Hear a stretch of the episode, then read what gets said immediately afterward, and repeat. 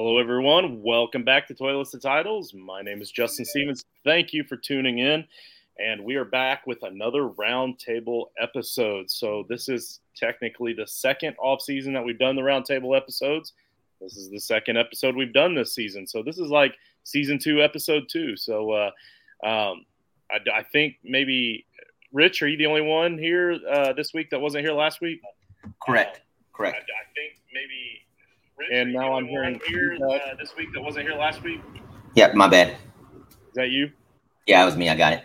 All right, cool, cool. So we got the rookie out of the way. Um, they made fun of me for not hitting the live button earlier. Um, so this is the second time we've tried that attempt as well. I've also been out for a while, so uh, appreciate you guys all stepping in. But uh, we're all back, guys. So the roundtable episode. For those of you that don't know what it's about, it's really about nothing. It's kind of like Seinfeld. We're just going to sit around and and talk a bunch of BS. Um, the only two big things we do have on the docket for tonight are the big reveal for the Frankenstein divisional um, draft. Uh, um, the oh, draft order? Draft order. That's the word. All right, That's there the we word. go. The draft order. so we are going to be revealing the draft order for all five Frankenstein divisions tonight. Um, and then probably hit up on a little bit of Scott Fish Bowl and some random conversations. So, uh, um, do you, do you want to you want to just not bury the lead and just go ahead and jump right into the first one, the first division? Sounds like fun, right? All right. So I'm going to do down. this in reverse order of how Nino sent them to me. So this was the last one that Nino sent to me. And it is the Phantom of the Porta Pot division, which just happens to be my division. So um, no favoritism at all. Let's see. So the Phantom of the Porta Potty Division, Candyman actually won the rock paper scissors competition. So, um, who wants to talk a little bit about the rock paper scissors competition before I scroll down here? So last year when uh, Justin was running this, it's funny because I did the same thing this year with Justin. Is uh, every time it was my turn to pick, I'd always say I'm going rock because my counterpart is going papers. Yeah. And I last year I called it three times in a row, exactly what was going to happen, and then I got beat out before us, so I didn't get it picked. So I started doing that this year and won the first round that way, and then lost the second round. But I, after after thinking about it, I was like, you know what? It's almost to the point now. Like next year, if I'm playing against someone that ain't ain't one of us from the team, I'm just gonna let them uh, win it. There you go. There you go. Uh, well, I, am never going to give up because uh, I really, I really try my hardest, even though I never get out of the second round. But um, yeah, so rock paper scissors competition to determine draft order for our listeners league. The listeners league has 60 players in it, guys. So I uh, we're we're we're trying to extend it out to like 92 or 98, whatever that math is. If you add 12 a couple more times, we're adding a couple more divisions. Um, we're going to get up there in the 90s for next season, and I am totally revamping the rock paper scissors competition. I've got big plans for it, fellas. But uh, nice. but for this year, first place was Candyman, and of course, he gave himself the number one overall pick. I don't blame you there. Pennywise is our guy.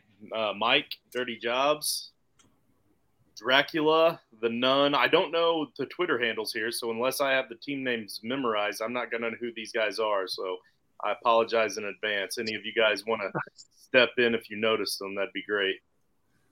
Uh, number five, Adlets of Idaho. I don't even know what that is, but I mean, it's in Idaho, so I'm sure it's probably pretty scary at dark.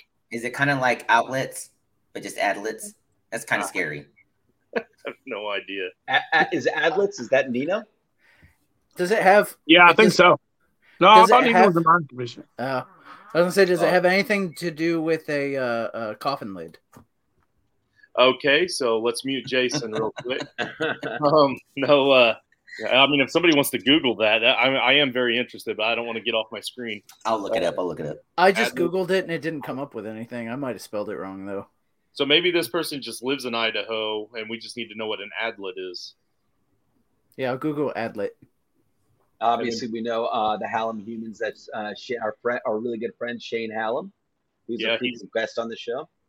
He's got the and, ten pick. Um, yeah, and you're the Phantom, right? Yeah. So thanks a lot, whoever Candyman is. Um, you really he doesn't like you screwed me over with that ninth pick because we do not get a good quarterback there. We don't really get that good of a non quarterback. We're definitely not getting a good rookie and really not going to get a good um, bonus card. So you really screwed me over. Appreciate that. I'm going to mark that that Candyman name down. I'll remember that next year. All right. Um, so adlets, I just pulled it up. Okay. What do we got? The adlets are a race of creatures in the Inuit mythology of Greenland, as well as a Labrador and Hudson Bay coast. It's kind of like a werewolf. It looks like based off the picture. That's all it is. Okay. All right. Very good. Well, I mean, we got 60 in here, so you're going to start to get some monsters that you may not necessarily recognize. I mean, um, the Terminator's not a monster, right? Like he's a he's not neither really is, a monster. Neither is my which, character. Which, which Terminator? I thought the uh, one that could turn into like liquid metal was pretty scary.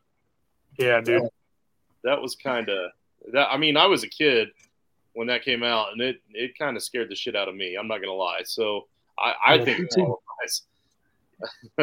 um, this uh, Mephistopheles, that's Uncle Steve. He got the 11 pick, not a horrible pick. Um, that is, for those of you that don't know, that is the oldest monster on television. It was the first original monster ever made in mm-hmm. any kind of a horror film. So that's why Steve went with that one because he's extremely old himself. What's it look like?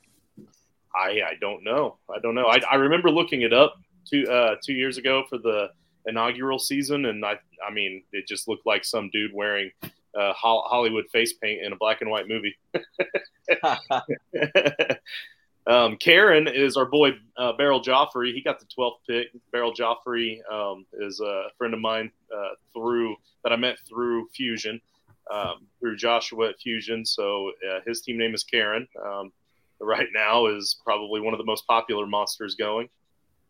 Uh, Mike Wazowski from uh, Monsters Inc. with the seven, and Dr. Jekyll and Mr. Heisman. I like that name twist. That's I do too. That's pretty awesome. I, I it's the first time I've noticed it. He, he gets the sixth pick, so interesting. Uh, we're gonna have a lot of different strategies, like like a lot of different strategies coming up in uh, in the um, uh, Frankenstein League.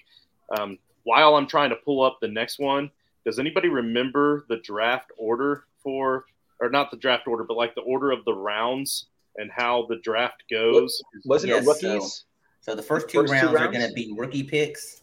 Mm-hmm. Um, the third round, once it flips, it's a, a third round, a third round reversal. It will be quarterback, non-rookie. Then fourth round, it's everybody else available uh, starting uh, on the fourth round. So ninth pick is not bad, Justin. Yeah. Why, ninth, why, ninth, why do you figure? Well, so if the first two rounds are rookie, right? And yeah, then the third round reversal, bro. And then the third round reversal, that means you're picking third in the third round. Right, but you cannot take um, quarterbacks. You can only take non-quarterback oh, veterans yeah. in the third round, which no, means it, um, so that means I'm getting like the fourth pick in what would be a redraft, like not a super flex. So like I'm getting, you know, the fourth best running back or the or the third best running back and the best wide receiver or something like that. No, so when round, can you take a quarterback? Is, third round is just strictly quarterback, non Oh, I thought no. it was the other way around. I no, thought so Anthony's saying fourth round is quarterback. Yeah. Yeah, that's what I thought. Yeah. So that means you're really? not Right. So that means I'm getting like a really shitty quarterback or mm-hmm. you know, the ninth best quarterback. But I mean, can a, you can the, take a rookie quarterback in one of the first two rounds, right? Yeah, yes. but but if you want, if you want, who am I going to really get? Yeah, just yeah. Just there were no rookie. There. there. were no real rookie quarterbacks this year worth taking, right? So like, yeah, not since but, draft. Um, but you know, it, it's odd coming out of uh, SFB what quarterbacks are going in order. You know, because in this draft, the ninth quarterback could be Kyler Murray, who could have an explosion year, but that could be the ninth guy taken this year. Um, I, I don't know. I, just coming off um, Scott Fish Bowl, I've got such a different opinion of of like where quarterbacks could possibly go that I, I'm not sure that being ninth is a terrible thing because I've seen some people make some real different choices with their quarterbacks in the SFB. I, I think you'll be all right. It's yeah, not going to be the it's not going to be the guy you want. You're not getting Josh Allen or, or Herbert, right? But like, yeah, I, I there's going to be somebody decent there. Yeah, you guys are correct. I just pulled it up on the site. First, second round rookies. Third round is uh non QB veterans only. then fourth round is veteran QBs, and then fifth round is where it starts every available. Yeah, and uh, and the bonus cards, the bonus monster cards, can be taken taken anywhere, and I would venture to say that probably ten of them will go in the first round of most of these drafts. I don't see more than two rookies being taken over a monster card, but some people um, differ with me on that. Some people are telling me that they would rather take one of those rookie running backs or something, but. Uh, yeah, what up, Steve? We see you in the chat, and we also see that you agree with me that Candyman hates our asses.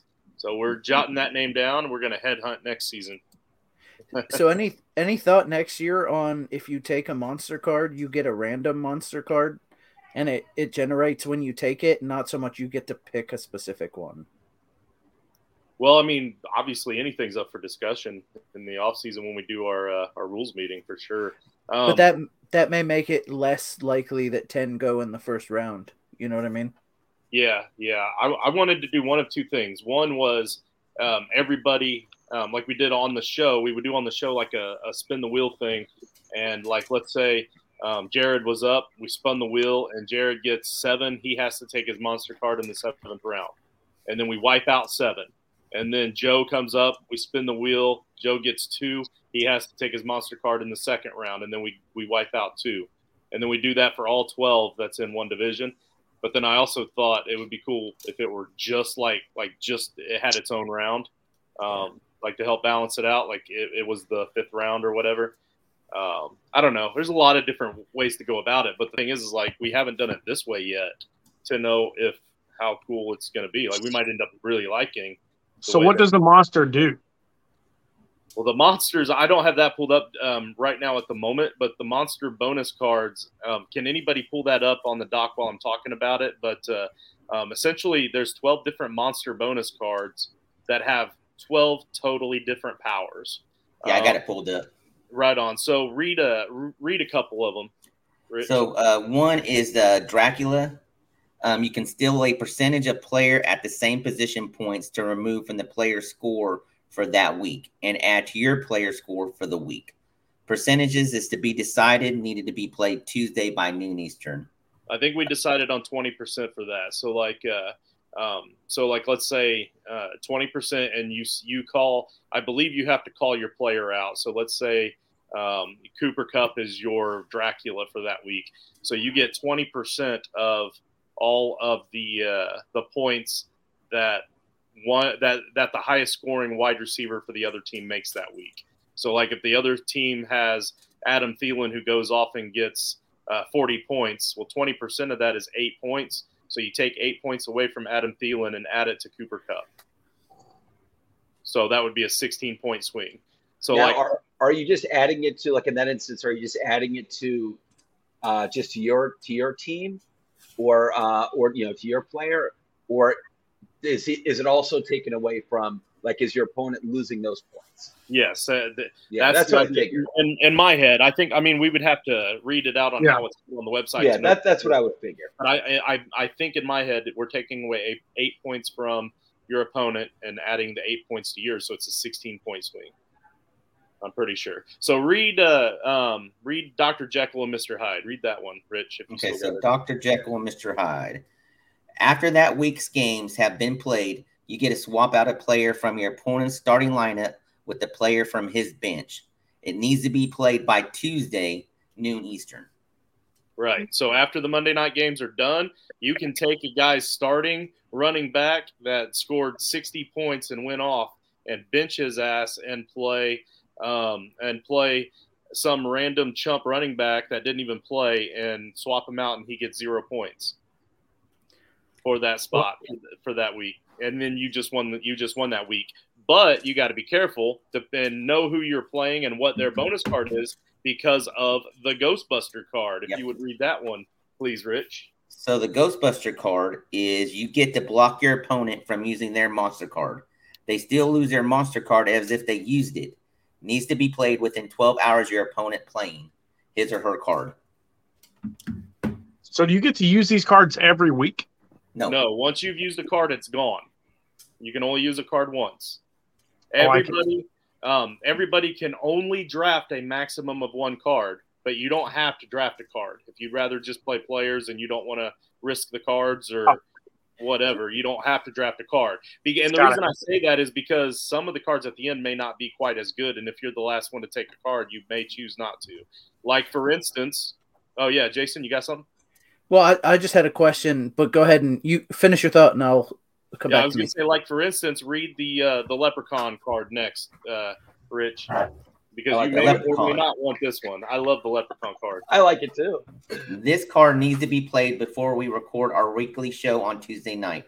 When you play this card, we will spin the leprechaun wheel on the show, and whatever it lands on will be your bonus for the week. Needs to be played by Tuesday, noon Eastern.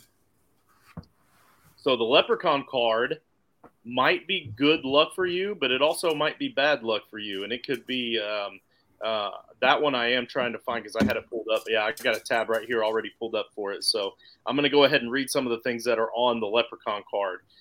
So you might add 50 points for this week's game coming up to your score, but you also might add 50 points to your opponent. You might gain immunity from losing a player this week. Um, you might uh, uh, you might be forced to do a swap out with your opponent's starters.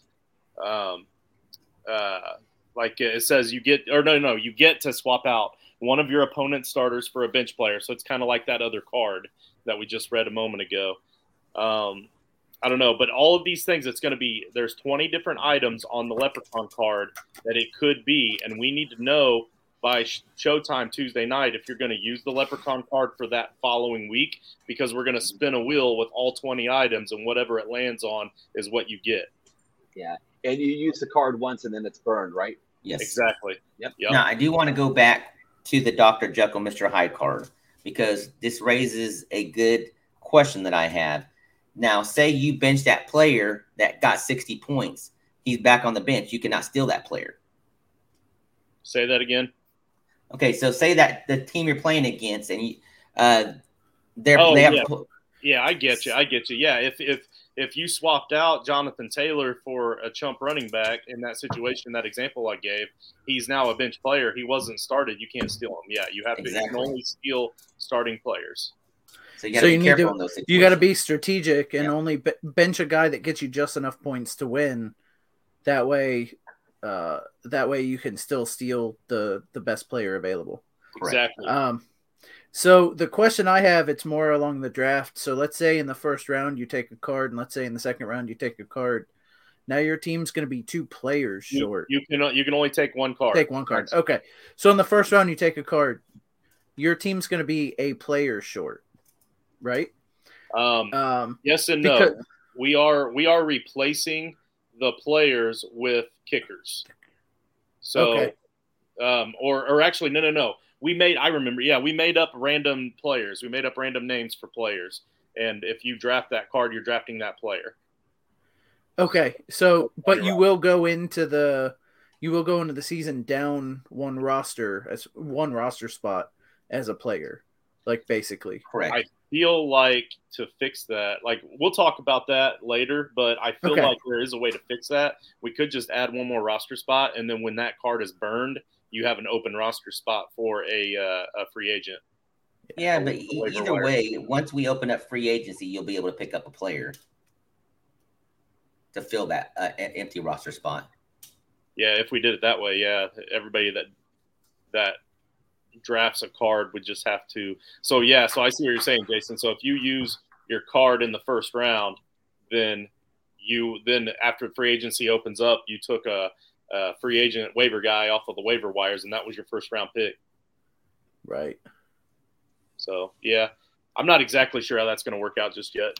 Um, but uh, says quarterback is fourth round. Yeah, we got that. Third round reversal. Justin is screwed. Thank you for reiterating that, Anthony. Appreciate that. Steve said that his uh, Mes- Mephistopheles or whatever that monster's name was um, looks like a devil. Yeah, he's like a mix between a jester and a devil. Like he looks like a court jester, but he Yeah. in his face is like got horns. Yeah, I always thought it was You another. know, when you say that, I imagine Nino.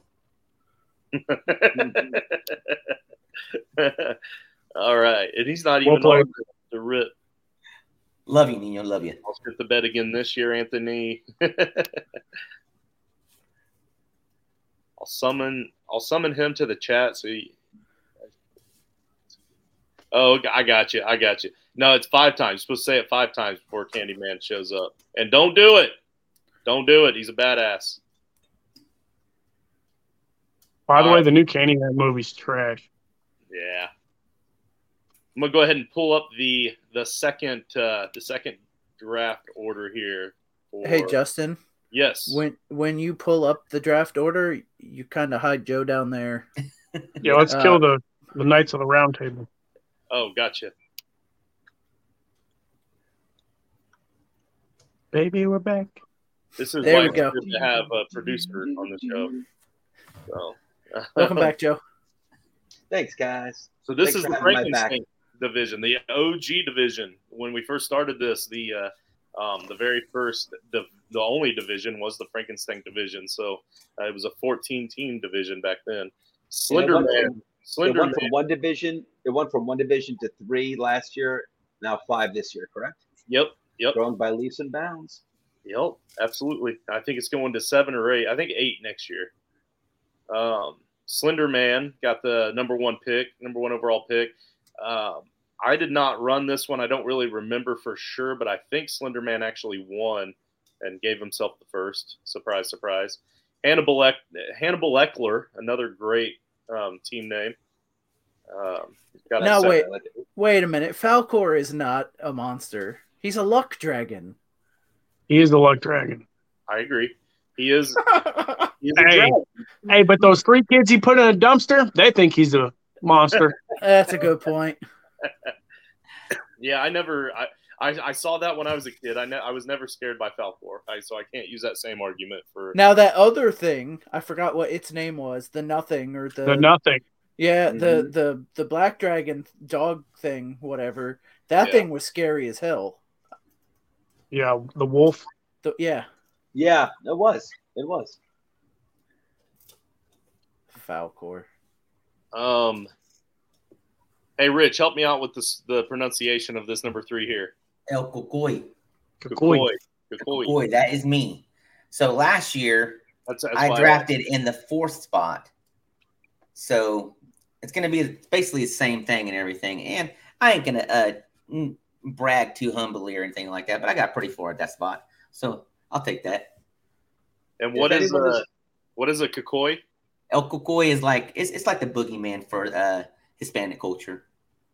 Oh, that's right. Yeah, I remember that now. Yeah. Right on. I was gonna. I was gonna say La that it, Lorena. translate- it translates to the Kukui. Yeah. um, let's see. Vlad the Impaler. Vlad is a uh, like the original OG Dracula, if I remember correct. Um, Vlad was the first Dracula, so um, I don't know. I can't remember who Vlad is. Yeah, they've been here since the beginning too, so I can't remember who that is. Yeah, John usually handles all the uh, the invites and inputting them into leagues and stuff like that. So, and it's hard to keep up in that chat, obviously. And then of course Falkor at five, Chupacabra at six. That's our boy Nate. Nate. Yeah. Um, Krampus was a was a great one. Like there's there's a lot of monsters on this list that I would have wanted to be if because when we first started this, we wanted to stick with just like um, classic monsters, and that's why I went with Phantom of the Opera, um, one of my favorite classical monsters. But uh, once we had to start bringing in all these other ghosts, or, or I mean monsters, because like you run out after so many. There's so many that I I wish I could have now, but I just I'm not going to change it up. You know, I'm the Phantom of the Gridiron, so I don't have to be creative and come up with a new team name. So, um, but uh, but Krampus is definitely one of them that I would want. He's like scary Santa for those of you that don't know. Uh, let's see, demonic infusion. That's Joshua over at Fusion uh, Fusion Fantasy Football. Um, that's why it's a great team name for him. That that works great. Toxic Avengers. uh, what was that? That was uh, That was That that was- USA, you know, TV movie or whatever it was. Yeah. I'm, I think it's Mike Jernigan. Um, used to be with the team uh, Yeah. about a year ago. Mecha Godzilla, another great one. Now, I think that's a new one. Uh, a new player this year because that originally wasn't in the uh, this division. Right, and a couple people I think changed it up too. They have Yeah. new team names this year, so That might be true. Yeah. Number 11 is Michael Myers, and number 12, The Thing. And of course, Michael Myers is one of the uh, one of the great all times. So glad to see he was taken this year. So, all right, anything stand out there? Uh, It looks like of our group, Rich, you're the only one in that division of the five of us that are in here right now. Yeah, I like I like that position. I like it very much. It's a little bit different this year because like last year, um, be, uh, I picked at the fourth, and it was kind of last year. Pitt was the uh, one you wanted to be in that uh, picking that first round rookie because of being tight end premium, and we all you know we kind of expected him to be a, a a a great start out the gate and everything, so it worked out perfect um, for uh, him last year. But you really got anybody like that this year. So you got to kind of. I was hoping there was a tight end that you could kind of go at that point, but there really ain't a tight end that you kind of hang your hat on this year.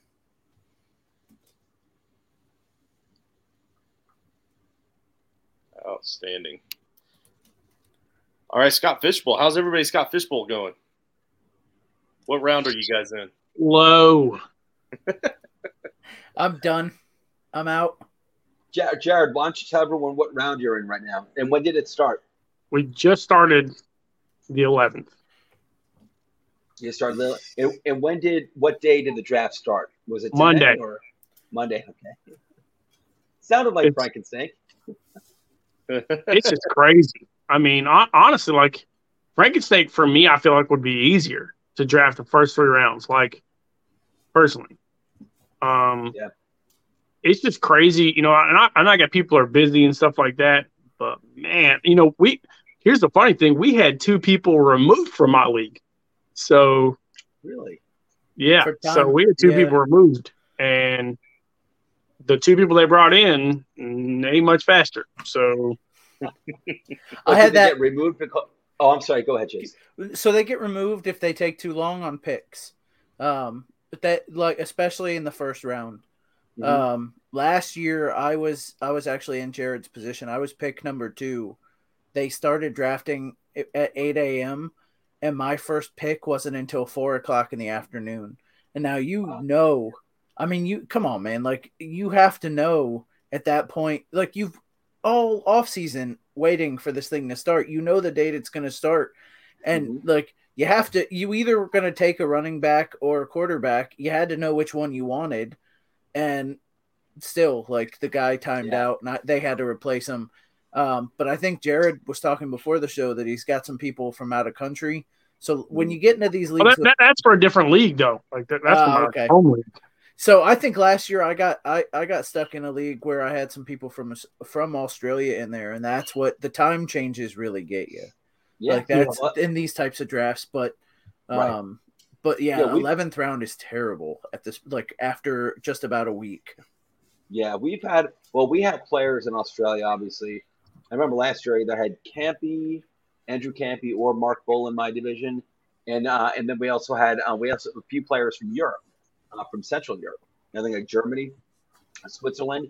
So I had one of those guys in my division too. So there were times where it was like, I remember I remember just like asking, like just kind of like cheering on our guy in Switzerland at like eleven thirty his time. Just I said, oh please, just hang in like you know half an hour more, half an hour more. And Andrew or Mark is about to make their it's about to make their pick, and then Andrew or Mark would make their pick like 15 minutes later, and be like 11:45 his time.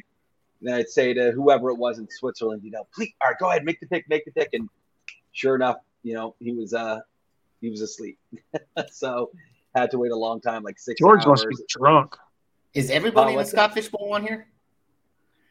No, Okay, because I, I didn't get in this year, so I did last year. So that's why I was wondering if Joe, are you in this year?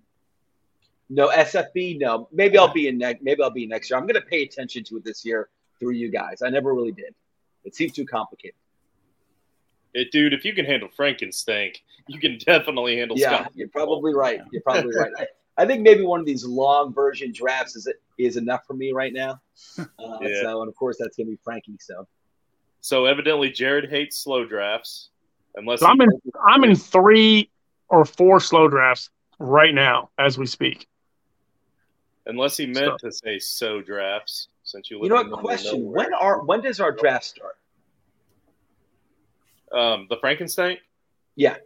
I don't think that we've announced that yet. I don't think that's official yet because Okay. we were we are still working on the draft order, but uh, it's going to be um, most likely it will it will start pretty soon. I would have to say because because we had one division last year that took a while, and if Right. we wait until But it can't be too soon. Because well last year last year we uh, we did I'm it thinking mid-August. last year we started while we were in Canton. Correct. Um, Yeah. and uh, and there was one division that that that went about two weeks, and it was still a week before the season started. But trying to get the waivers to start right at that time was a little rough. So we might start it before Canton this time, but we I don't think we've really discussed it yet. Yeah. Uh, so this could be that he hates sow drafts. Jared, do you hate drafting cows? Uh, I mean, I'm in Oklahoma. I don't mind drafting cows, but um, this cow is we have plenty mine is is the perfect saying here. But And and then evidently Exorcist Jason, quote. Jason hates people with jobs. He's jealous that they aren't homeless. So, I and I love that Oh, fake Jason. background behind you that makes it look like you have a house, Jason. So. Yeah, it's uh, you know, I it's all fake. and you got the headphones to block out the sound of the pigeons at the park. Um, no, man, it's uh, it's raining here. I'm under a bridge. Oh, gotcha, gotcha, gotcha. All right, I've got Um, another one ready to pull up here. We're a half hour in, so uh, let me uh, let me pull up another one here. We've got the creature from the staff bathroom division. This is the division that I ran as uh, the rock paper scissors guy, and Pale Man, I do know, is uh, um, coach coaches, uh, coach's uh, buddy um, Jesse. Jesse actually won, and he got he gave himself the number one pick, and surprisingly, coincidentally enough, he gave coach the number two pick. So that seems highly illegal. But you know what do we? I mean, I, I, I'm not, not gonna lie. Like if I would have won, I probably would have gave Uncle Steve the second, and I would have not expected the same in return though. So I don't know why I would have done that, but. Um, let's see. We got Hellboy coming in with the third pick. Um, Demogorgon at fourth. Freddy Krueger, who's one of my all-time favorite monsters, Oh, agreed. fifth. I mean, he's just he's he's one of the ultimate classics. Like what we should probably do, we should actually probably set up a huge ultimate bracket on Twitter and just say, you know, monster versus monster in a fight, who wins? I guarantee you Freddy Krueger makes it to the final four. You can't kill that guy. Yeah, yeah. It doesn't matter how many times you actually kill that guy. That guy co- keeps coming back. Yeah, you know what? I think we need to do that. I think I think we need to find somebody that's got nothing but time on their hands. Rich? I say that because Rich works more than any man I know. um, Frankencastle with the number six. If I remember, I didn't that like a little cartoon dog. Frank I've never heard. Have to Google. I mean, I was thinking of uh, the Punisher Castle, but Frank Castle. Yeah, That's Yeah. what I was thinking. that'd be a nice play on play on It, names look, there. it looks like that's it. From the What, Punisher. Frank Castle? Oh, okay. All right. Frank well, then and that's a very creative name. I like it. I like it. Punisher. It says Punisher retitled Frankencastle. Hmm, it's a comic book series featuring Nice. uh, Frank Castle. Nice. I'd never heard of it before. I know the Punisher. Never heard of Birth of a monster. the next one should not need um, an introduction. Yeah, who is Nobody, Lucille? everybody should know what this is, but if you don't, then I feel very bad for you. And Joe's going to explain it to you, and then Joe is going to be highly disappointed in you that you you don't you don't know who Lucille is. Well, I, I, I think most people, or not most, but many people are fans of uh, of the show uh, The Walking Dead and Negan. I, you know, I didn't name a Negan. I wanted to go for Lucille. I figured everyone knows the name Lucille. Well, everyone knows knows Negan too. Uh, but I thought Lucille was just a, a great character, just a great actor. You know, so uh, I had to go. But it's funny after I picked, like a few weeks later, I'm like, you know what? I should go with a traditional monster. You know, um, and I was like, I told, I think Justin and, and John, I'm like, you know, I'm just gonna go to traditional monster, forget Lucille, and they were both like, no, like they, we love the, we love that name, and also the picture I, uh, like the avatar I'd picked out for it already. So I'm happy Lucille got me to second place in all of Frankenstein last year, so that was cool. very happy to be back with my girl, my gal, Lucille. Got him to second place last year, and all last year is like, man, I don't know what I'm doing. Yeah, you know what? Hey, after but after I won, I didn't feel good about my team going into you know, after the draft and going into the season. But after I got that first win, uh, and I think I took uh, Derrick Henry, it was off to the races from there. Right. Yep. I got lucky that first week. I forgot who was I beat, but he definitely had a better team on paper. And then after that, I just and I just took off after that. Imagine if you put um, Lucille into Freddy Krueger's hands. Monster. Graboid Monster gets, monsters. Graboid gets the eighth pick.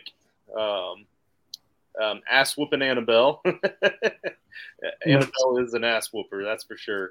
Um, uh, gets the ninth pick. Bigfoot's little toe beans. uh, kudos on the team name. Um, uh, 10th pick, mother in law. So for many people out there, that's uh, that's that's pretty scary. Mm.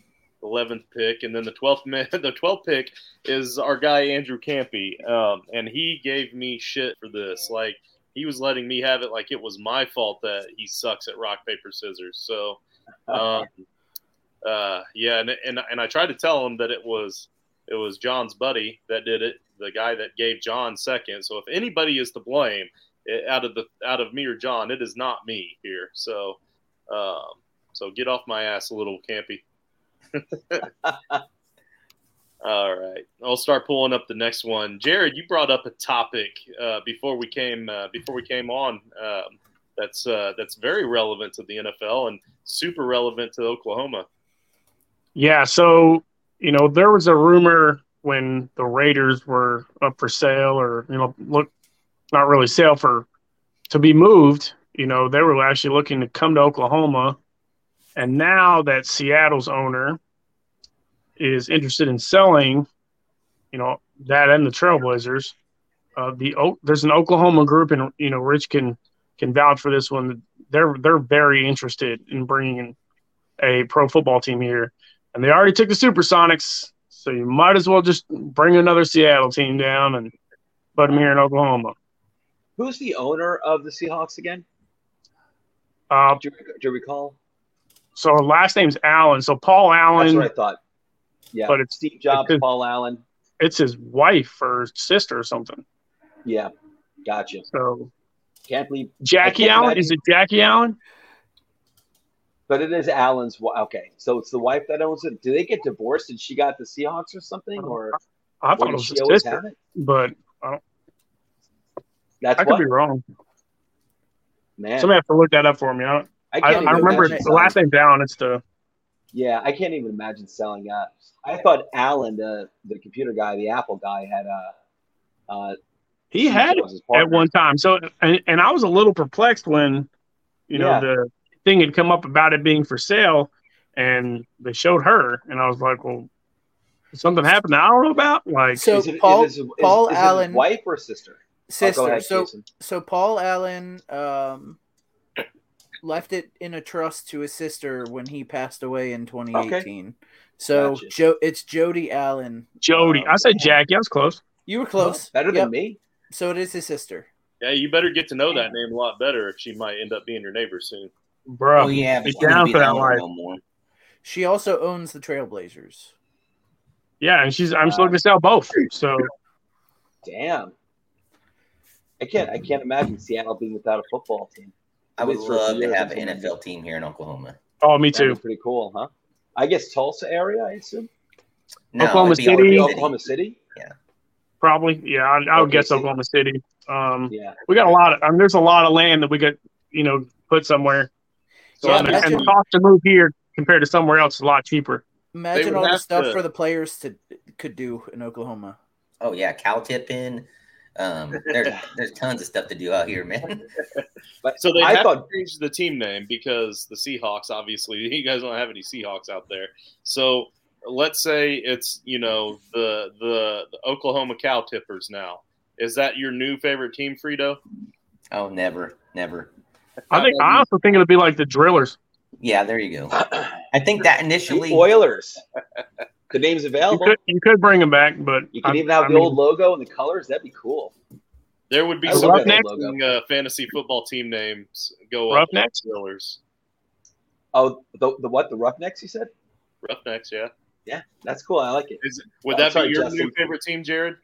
Oh, 100%, bro. I mean, it's going to be hard because, you know, I already told you where Baker goes, I go. So fuck the Browns. If you guys didn't know, um, I already bought my I already bought my Baker jersey for Carolina. So, and it, and it, I mean, think about it though. If you're coming here,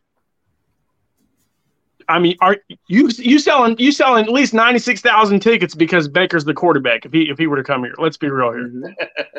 wow. So Uh, I've, I, I have to say, so I googled what is Oklahoma known for because you know being on the East Coast, we don't, you know, that's already know what you're flyover gonna say. country. We don't know. It's No, not not really. Plans. No, no, I'm just saying. Like I just I googled just so we could come up with names. Buffalo. So-. So number one's the Sooners. You know, that's Sooner State. Number two is Native American Heritage. You're probably sticking. To, we're probably not going with a name Yeah. from Native American Heritage. That's probably not happening. Um, okay, so number three, museums. How goddamn boring of a state you have to be? The third thing on your list is museums. Hey, there's what, a lot time out, nice- time out. we have like seven or eight Indian Indian burial ground m- museums. My my town, my little small town that I live in, is known for that. Like people That's- come here just to go to that, and we Yeah, have you- thirty two hundred people in my town. You know, you know what type of people? Boring ass people. All right, um, moving on. Fifteen. you things. got two great people from Oklahoma right here on the show, I, and we're love, two interesting, very interesting people. I love you both. I love you both. Uh, okay, museums will st- Route sixty six. So you're al- you're also known for a road. Good job, guys. Uh, oil and gas. See, Very much. Oil and gas. Uh, wind energy. And then following that, the obvious tornadoes. And okay, we're gonna get all the way to ten. All things sports, so that works. I, I would put eight above museums though if I was making this list. Nine Rose Rocks, like I'm still Well- trying to figure out how penitentiaries isn't on this list yet. and ten is ten is man-made lakes. That's so, it. The Oklahoma jail bait. So, so We've got like three like legit uh, biggest penitentiaries in the country. Rocks and lakes. Y'all are y- y'all got rocks and go. lakes. There you States go. actually pay us to uh, to George take their got it. prisoners. George got it right there. You're also famous for fried okra. The Oklahoma sister cousins. and rattlesnake derbies. All right. We've got another one here, guys. I've got this one pulled up here for the invisible urinal division. Um, uh, not Abe- number one. This is bull. Abe is Nate's buddy. Um, and uh, and I'm I'm not even sure what that is or how to pronounce it. Uh, is it sapiens? Sapien, yeah. Yep. Abe sapiens? Is that like for Homo sapiens or I'm I'm googling it now.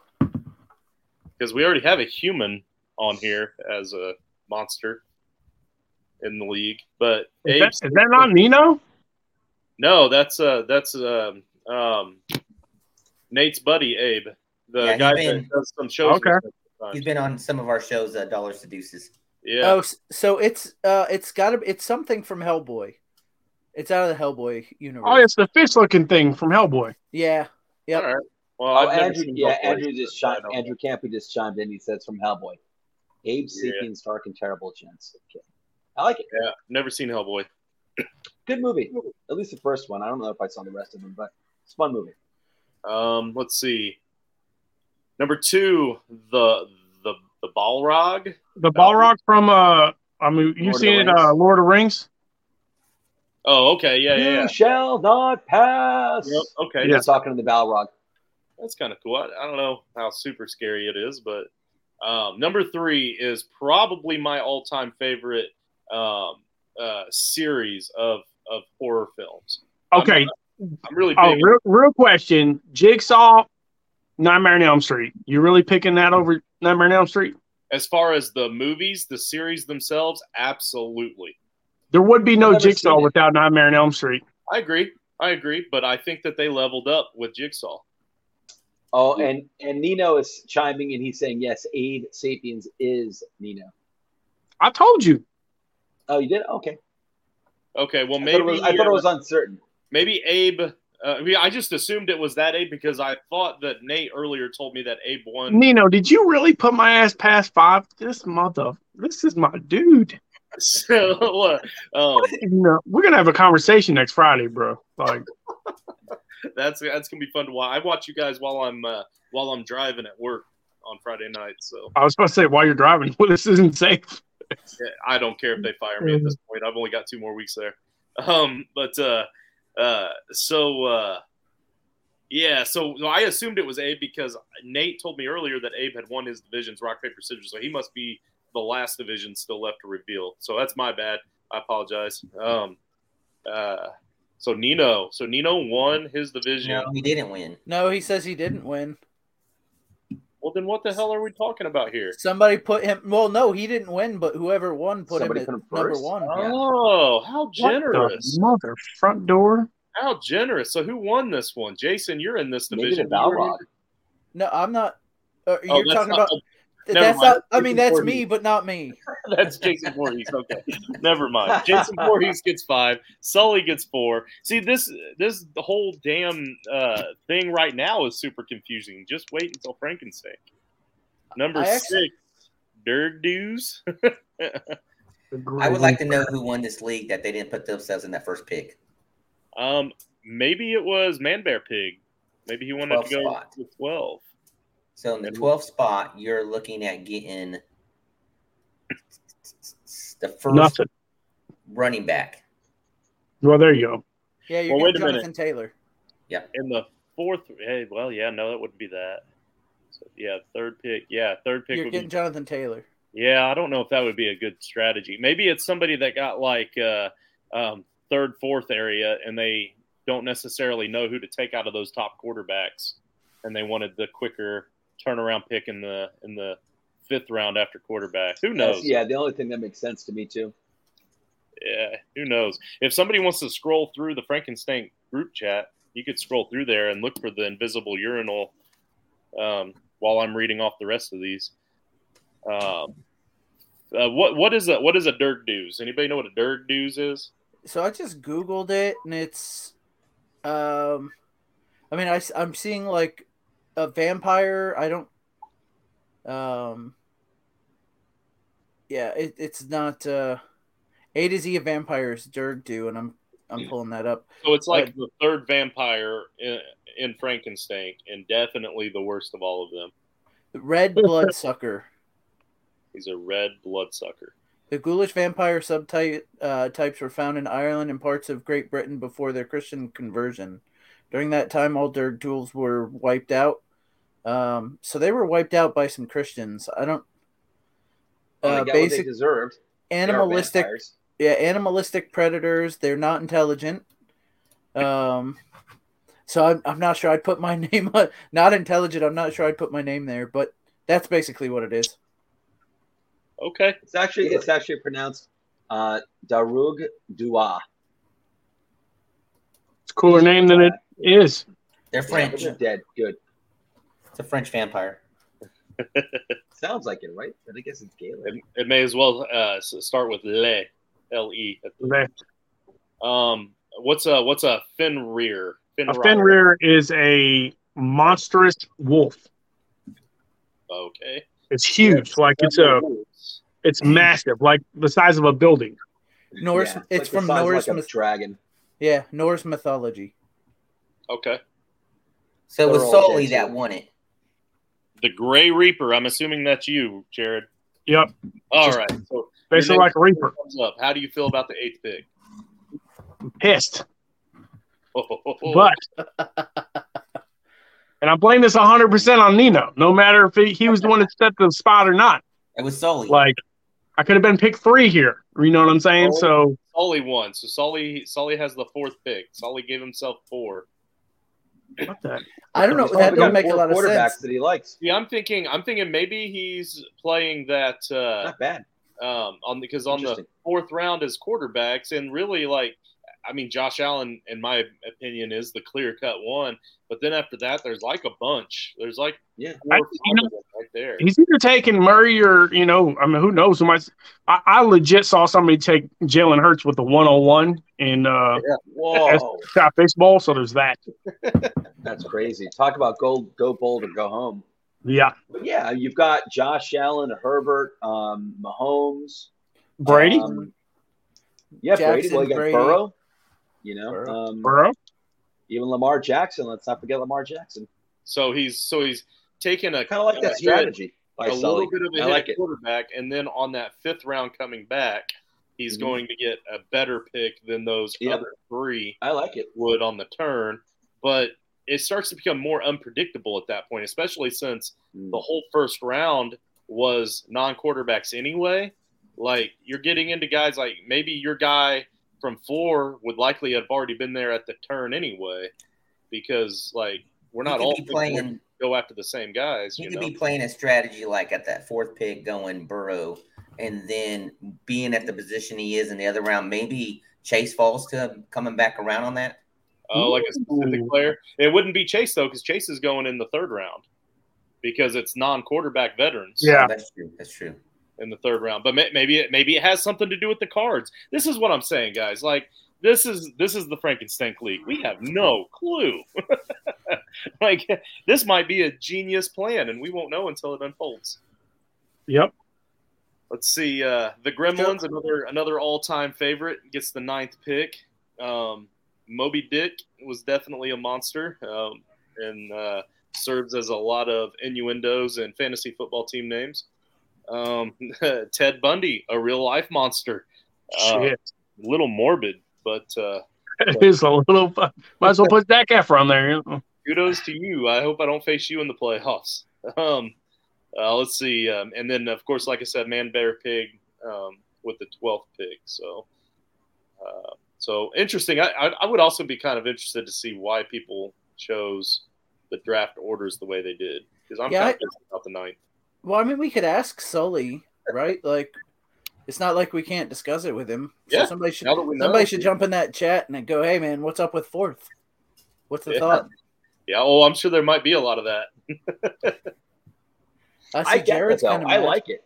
You know, as you know, not waiting, not having yourself wait till like you know the very end of the next round in order to make that next pick, and you're and you're going to let the rest of the uh, draft fall to you when it comes to that that quarterback round. I like that. Right. I really so it's tough. Being on the ends are tough if you're missing a run, right? Like if Mhm. if tight end ru- if a tight end run starts, you know, uh, at pick eleven on the way back, and you're number one, you know, you're gonna miss some tight ends, whatever. It's, that's that's a tough part. But I like being on the end. I like being able to take my two guys, you know, knowing with some level of certainty I'm gonna get two of the guys I want and not have to worry about it for X amount of picks, and then I- I- knowing that you know you got to do a lot of reaching though if you're at the end. yeah, you guys Um, didn't tell me that the guys are giving me shit in the chat. Sorry, I thought you saw it. Yeah, at, uh, at at my age, guys, like like I don't even remember my own kids' names. Like ever. Uh, you know, I've never been. I, I realize this is Frankenstein. It's a different type of draft, uh, much like Scott Fish Bowl. But um, I've never never really worried about you know draft position.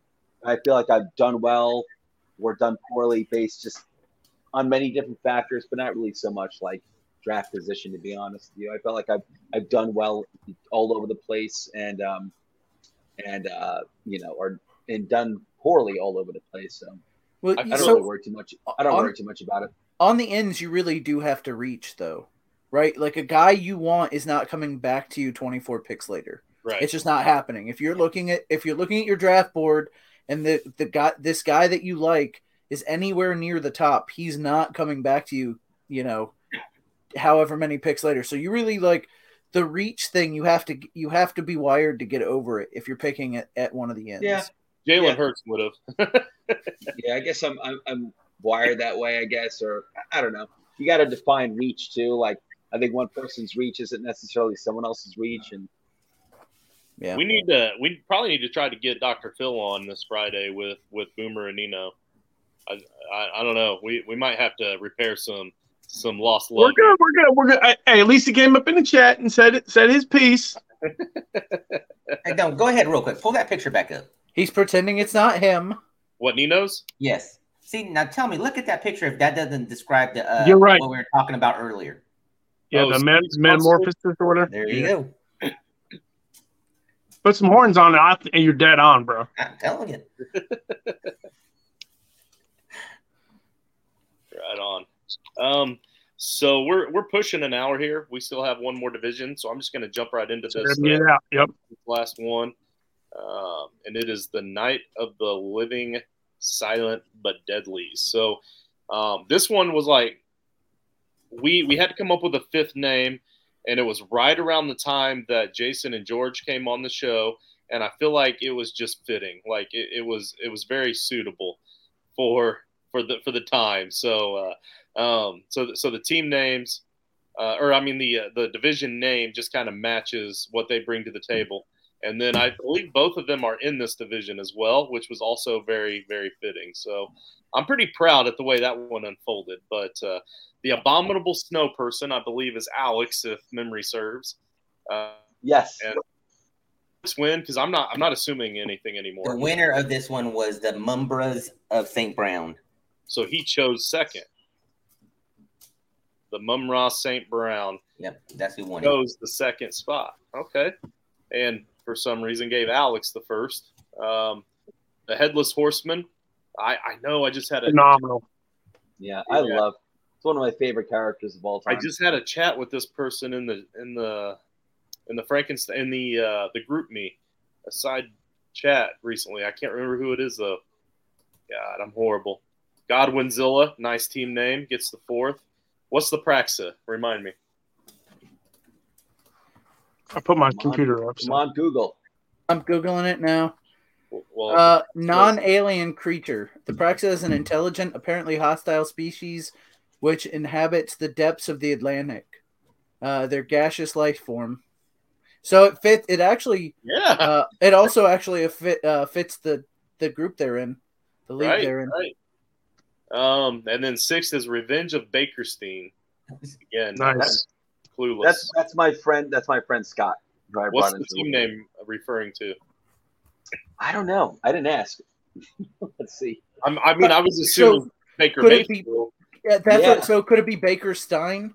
You know, Right. like Yeah, Frankenstein? Bakerstein. Yeah. and so it's like another play on Frankenstein, but it's Baker Mayfield.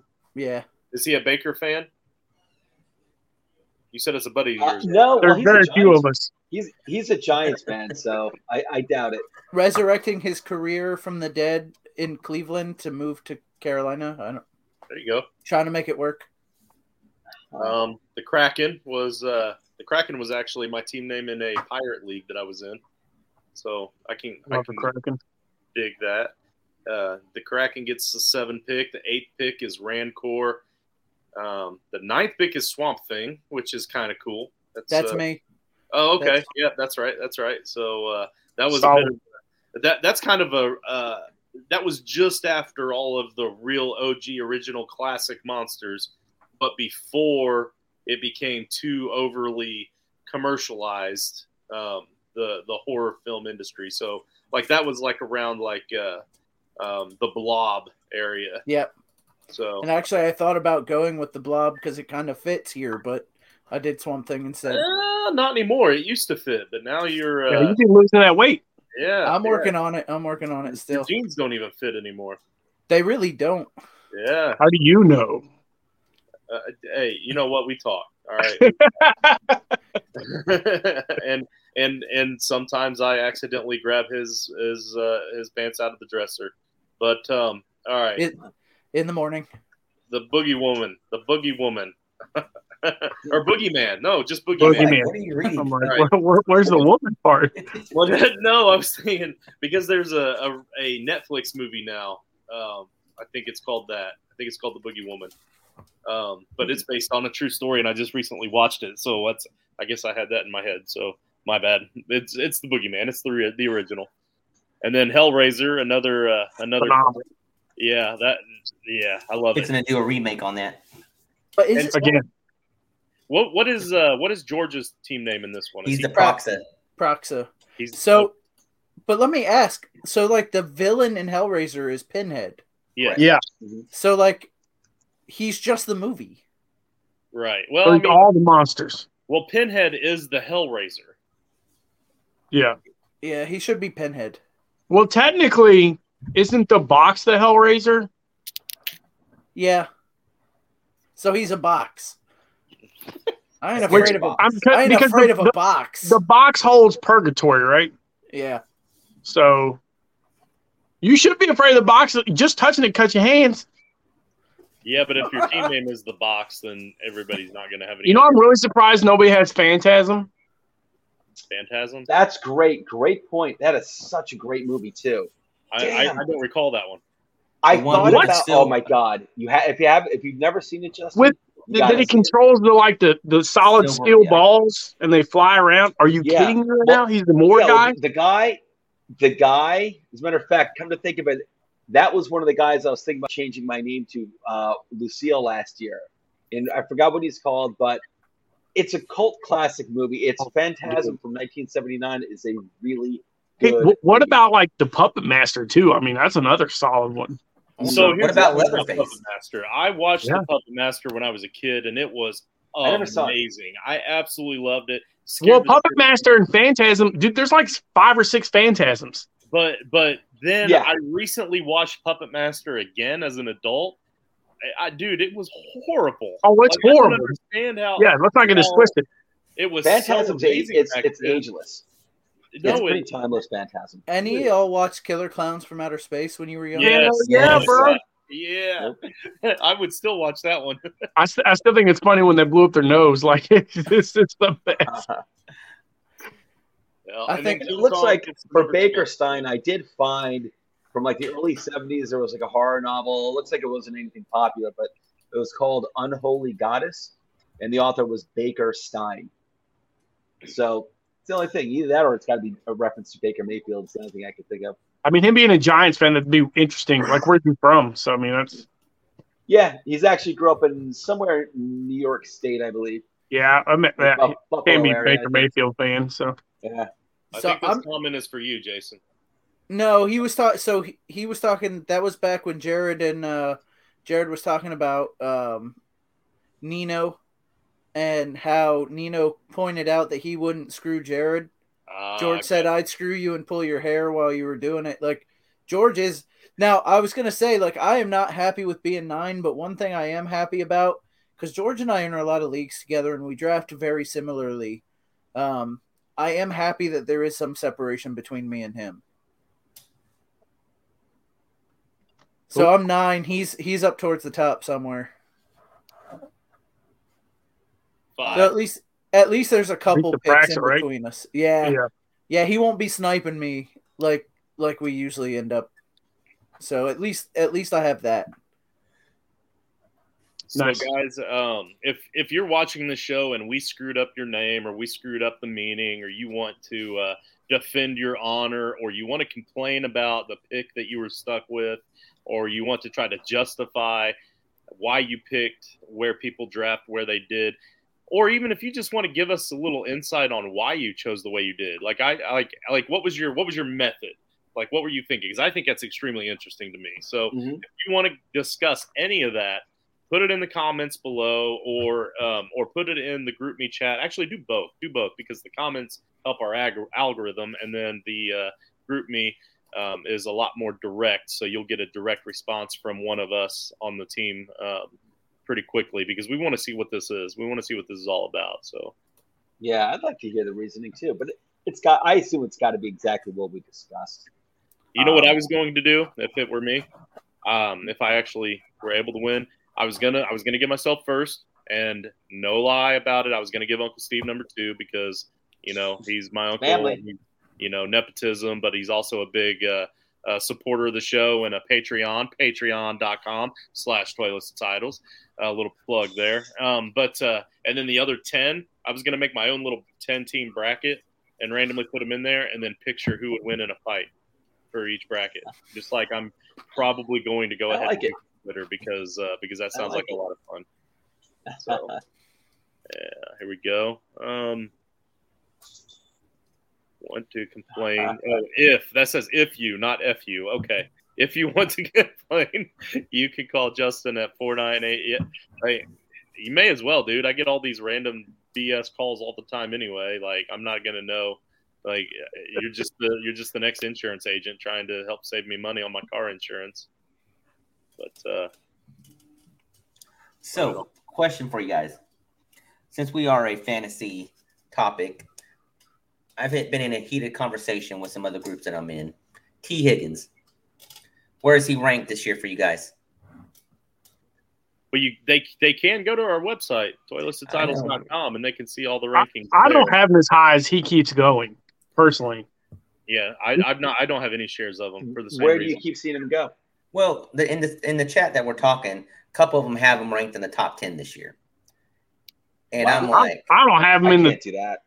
I can't. Do I'm that. I'm still watching him going like the first four rounds, and I don't Yeah, have him in the first four rounds. he's going to be a really darn ideal number two wide receiver, but top ten. well, the question was, is he's trying to trade Higgins away, and he's he's trying to see who he get for. He's uh, he wants to try to get ETN, and he wants to know if he should offer more than that, more just a straight up trade, or He's gonna after more because James Robinson's probably going to be out to week four.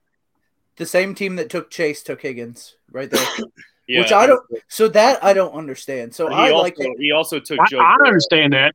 He also I- took Joe Burrow. So No, look, I get it. I don't, but I don't know why you take Chase and Higgins. Yeah. Right. Like I, I, I want, I want part of that. I want a stack.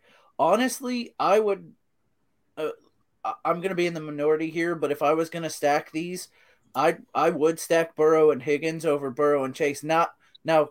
Don't don't think I'm saying I would take Higgins over Chase. I wouldn't, but I think Chase is getting taken way high, and in like, what is that the Third round. in the third round here, I'm I'm probably taking Dalvin Cook over Chase. I'm a running back early guy though. Here, So like I, so like I I'm not taking Chase over some of the running backs. Um I'd probably even take Aaron Jones over Chase. So I'd much rather take Burrow and then Higgins later than have to take Burrow and then and and then take him in the third round over running backs like Cook or like uh like Aaron Jones. Well, this is my Scott Fish results um, from our draft, and I was the fifth pick, and Chase was obviously still there at the 208, and you have no idea how close I was to taking Chase right there. Um, T. Higgins, there's no way I'm taking him in the fourth round. Like, Yeah, I- it's just not a thing to me. I might consider sixth round. That that would to be me, it. he's to me he's floating around 18 to 20. Well, let me let me look at what his actual ADP is, like his general um Wow, Dawson I'm Knox early. So 18 or 20 is about where I, is that that's the sixth round where I said I would consider him as well. So that's um, Courtland Sutton to Mike Williams, but actually I, I've got Mike Williams a little higher than that this year. So here on the screen, I'm, I'm seeing Ja'Marr Chase at uh, pick 3.6. yes, Uh, I think he's up there like Stefon Diggs. I do. yeah, he was the Um, fourth wide receiver taken in this draft. I agree with Yeah. you, but uh, I got. what I have was him ahead talking of about, Samuel. depending on how you feel running backs over receivers, which I I'm with love running Jason. I'm higher on running backs than I, receivers. I love running backs. hmm For for redraft, I'm also uh, much higher on running backs, and I would still, uh, if if I didn't, if it wasn't super flex and I didn't need that second quarterback so bad, um, Mm. I, I definitely would have still taken Chase over all of them. Uh, I mean, over all the running backs that were still left. Hey, scroll down for me on yours, Justin. I want to check something. Did Tyler Huntley get drafted? You were on this Huntley thing, ain't you? Well, look, so he's got No, he. Justin's Justin's got Jackson. Like how many games did Jackson miss last year and and Huntley have to step in? Like four, I four. think he played like the last four or five, right? I'm just saying, like, instead of having to blow all your FAAB and you go down to the bottom of your list, you can't tell me there's not somebody you couldn't just like no, all of my guys are studs. I No, so, mean, look, you've so, got Miles Ga- you've got Miles saying. Gaskin. I see what you're saying, but listen. I would draft like, Huntley am I going to Taylor. am I going to win with Huntley? Like, am I going to win uh, a tournament as big as Scott Fish Bowl with Huntley as my quarterback? I, he played well. As your second, maybe? played. Yeah, And honestly, he wouldn't even be my second because I still have Kirk Cousins and Matt Ryan. You all, you all are are underestimating. I feel you. No, I feel you. I But- get that. So he's still like, I still like, if he goes out, I'm not starting Huntley over either of them either. But Myles Gaskin is a running back and a running back by committee where you never know how many running backs are ever going to get hurt. And any starting running back is eh, they automatically have have value even in a league that you can't trade in. Like as bad as Myles Gaskin is, he could still start in my flex if he's the starting running back. Does that make sense? Yep. I get you. But now, if uh, if if Haw- Hockenson steps up is- in a big way, like I had planned that he's going to, then I have no need for Trautman. So, I mean, sure, I Yep. it's definitely an idea. It's worth looking into. But that's why I got Samaje Perine too, is for that same reason because I've got Mixon. You know, Mixon. like I can definitely see it. I see what you're George- saying. George, I will take Waddle over Higgins any day. Oh, I agree with that. Yeah. But but that's the that's the connection difference. You know what's funny though? Higgins actually got more targets than know. Chase did last year. I don't know. He's playing with a proven Higgins really had a good season great last year. quarterback. I mean, he finished like 12th, I think, one 12th receiver overall. And Yeah, but you also- people- You got to look at the Bengals schedule last year compared to this year. They had I a top agree. 12 schedule last year. This year they don't have a top 12 schedule. No, I agree. know? That's the reason why I don't think a lot of people are people are going to look at last year the way the Bengals finished out, and they think Chase is going to improve. They think uh, Higgins is going to improve and stuff like that over last year's numbers. They had a great season last year.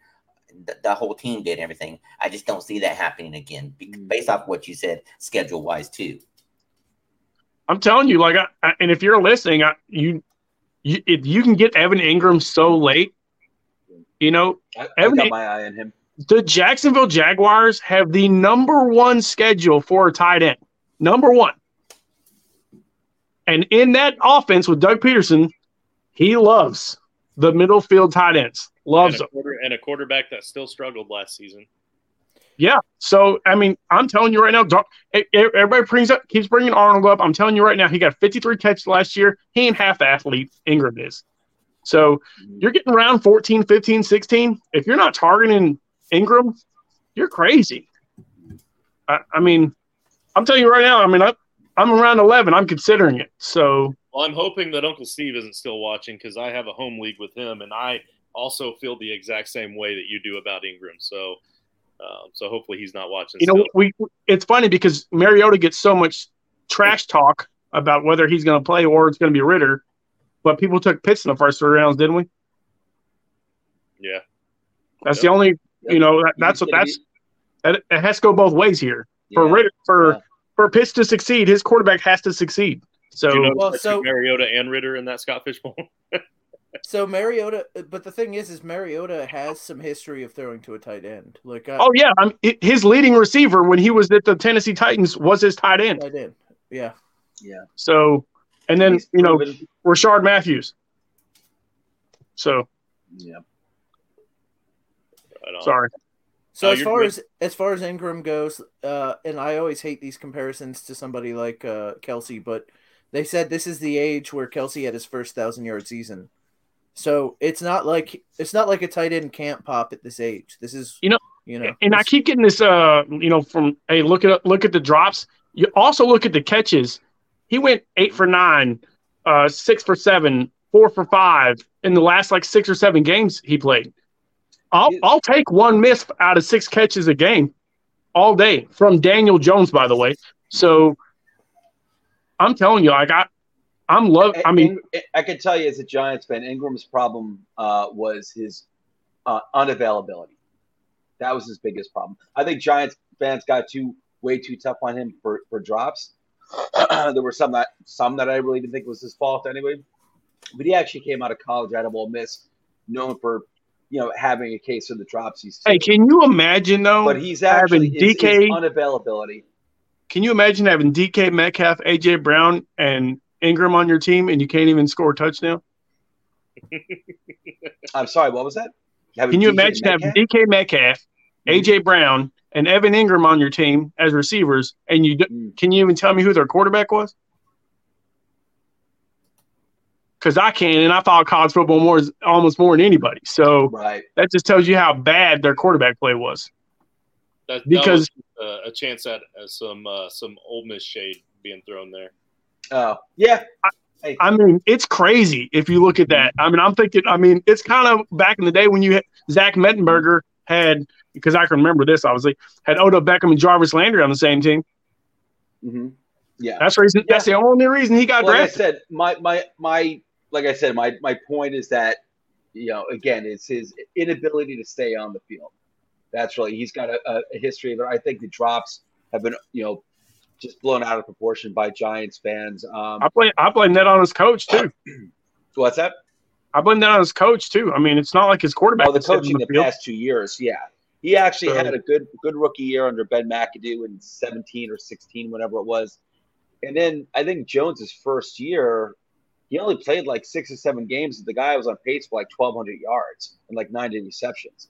By with Pat Shurmur as the OC, he was being used correctly. Uh, Yeah. I don't know. No, everyone regressed under the judge. You know, under the judge regime, everybody.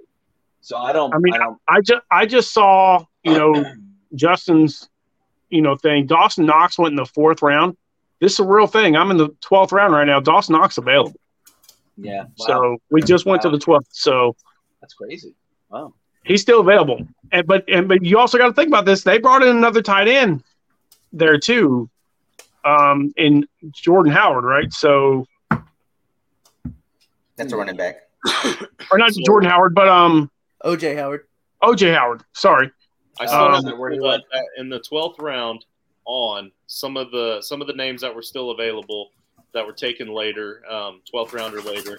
Noah Fant, um, uh, Hunter Henry, uh, Irv Smith, who I think has He just uh, went in the eleventh. um, uh, Everett for the Chargers. They don't have another tight end there that's really worth anything right now. Um, Tyler Higbee, since they lost lost uh, um, Everett. Everett, the But- Tyler Higbee becomes big.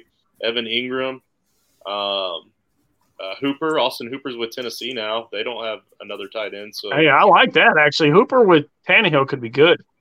Hayden Hurst is really Hayden the only Hurst tight end. in, Oh, in Cincinnati. Yeah, Hey, hey, that's another reason why Higgins is, is a little down on my list because I'm up on Hayden Hurst.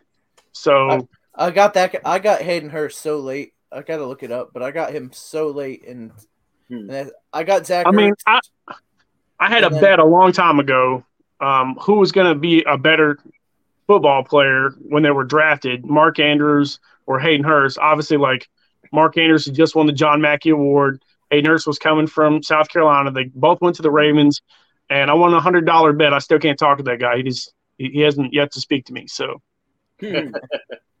I Uh, wouldn't CJ go back to CJ Dawson Houston. Knox.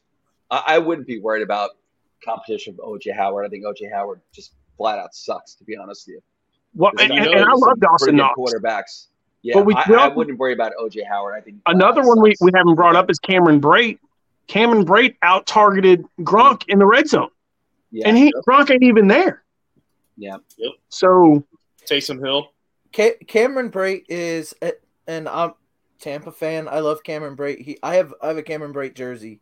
Mhm. I love Cameron Brate. Cameron Brate is well past his prime Yeah, and just and just a guy right now. I he had think he only 53 had. receptions last year. I didn't he only have seven tar- seven targets while Gronk was out last year. Something something low He had 53 receptions last year. Okay, but over seventeen Ah, games, doesn't mean much to that's n- yeah, that's nothing. How many touchdowns? 53 receptions as the number two tight end. And again, most of the time is the number one. How And- many and you out- Gronk miss? And and like I said, you out targeted Gronk in the red zone over the whole season. Mm. The whole season. Ca- Cameron Brate is done. Well, who That's gonna why replace him? all That's, yours, that's that's why. Yeah, I mean, have him. That's why they're looking right. I Uh, mean, I won't take take, a look. Take a look at tight end news for the Bucks. They're looking at Gerald Gerald Cook.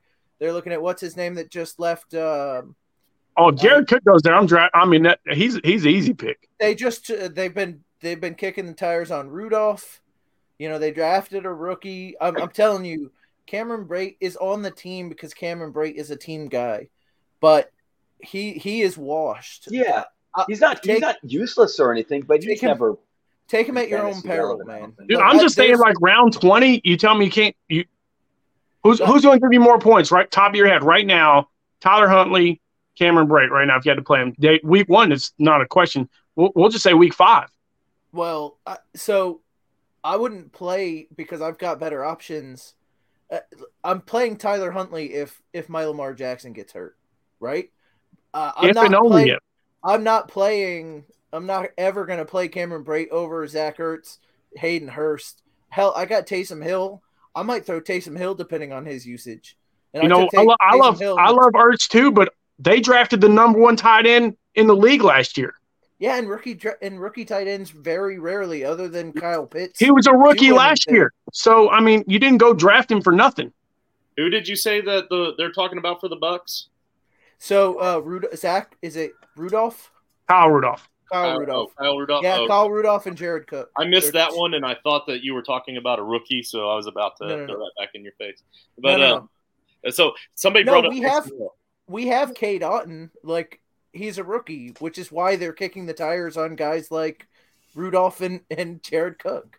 So somebody brought up Taysom Hill, and this has been an ongoing discussion within the Toilets Titles team about Taysom Hill. And I just looked it up in our bathroom board bets for whatever reason. Like I know I've made board bets about Taysom Hill, and they're not on here. So I think people just weren't putting it on there. But I've got it pulled up. I'm putting it on there now that Taysom Hill finishes as a top 15 in tight end PPR scoring. I'll take that back right now. So you I'm- say no. I'm against you All right. because your boy doesn't like the tight end. Jameis does not like the tight Well, end, well, first off, that's not my boy. I do not believe in Jameis. and and and he's got to compete with Trautman. Well, and he's got to compete with Taysom Hill. You drafted Trautman. Oh yeah, no, no. I'm saying, I'm saying, uh, Winston has to compete with Jay with Taysom Hill. Like they're they're still going to so. use him as a gadget guy. He's going to play Yeah. Four or five plays a game at quarterback. He's going to play four or five plays a game in the red zone at running back. Like, like there's there's no way that he doesn't. Hey, the the gadget guy coach is gone. Okay, that's Taysom, Taysom Hill has already said, "Hey, I'm a tight end. he's a weapon. I'm, I'm moving tight end like permanently." So well, then that's even better. that's an easy bet for me. And this will be the his last year there anyway, so if he's if he's definitely going to stick with tight end, then he'll beat out Trautman. Even though I, I, I, I, think- I, like, I mean, that's possible. He'll beat out Trautman. I just don't think he's top 15 at all. So I think he beats out Cameron Brate. mm, yeah, yeah, I don't know. I kind of I kind of believe in Brate with uh with Gronk moving on. un, until somebody proves that there's going to be another starting tight end over Brate, it's hard to say he's not. Yeah, 53 turns into 83 real quick. If if you say Kyle Rudolph, then I say that's worse. Like in my mind, I, I just I can't I can't see Kyle Rudolph beating out Cameron Brate. But I also especially don't this the late. area. Yeah, I guess you're right. I mean, he, Bra- he's going to be Brady- Brady tight averaged- end, right? Brady, Brady averaged 40 passes a game last year, You- Yeah, and, he, and 53 of them went to the backup tight end. yeah, yeah. I guess you're right. I guess you're right. He's going to I mean, starting the, tight the only thing I'm saying is you get him, can, you can get him so late, so Yeah. late. I mean, No, he was like you said, he was available, you know, round 16, 17, 18, kicker range, you know. I keep forgetting he's going to be the starting tight end in Tampa this year. That's right. And Brady's always loved using his tight ends, always. So that makes a lot of sense. So I take back what I said before. I may not be leaving you, Brady. Maybe I love you. Brady. Uh, you you changed my mind. You changed my mind. that's what I'm here for. I'm, I'm here to debate and yell at Nino on Friday. Oh, my man, Nino.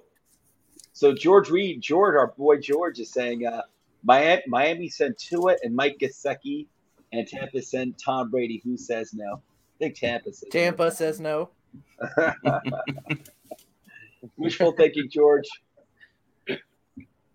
Gesicki's going to be lined up on the right side. He's in trouble. He's, he's not I catching wonder how many of those first round picks Miami would have to give up too.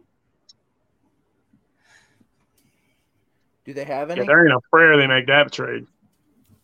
Did they finally use them all? I know they had a bunch of them for a couple of years in a row.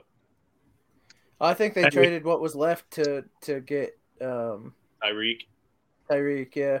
yeah. George The would know better than pick. I. Their first round pick, Tyreek Hill.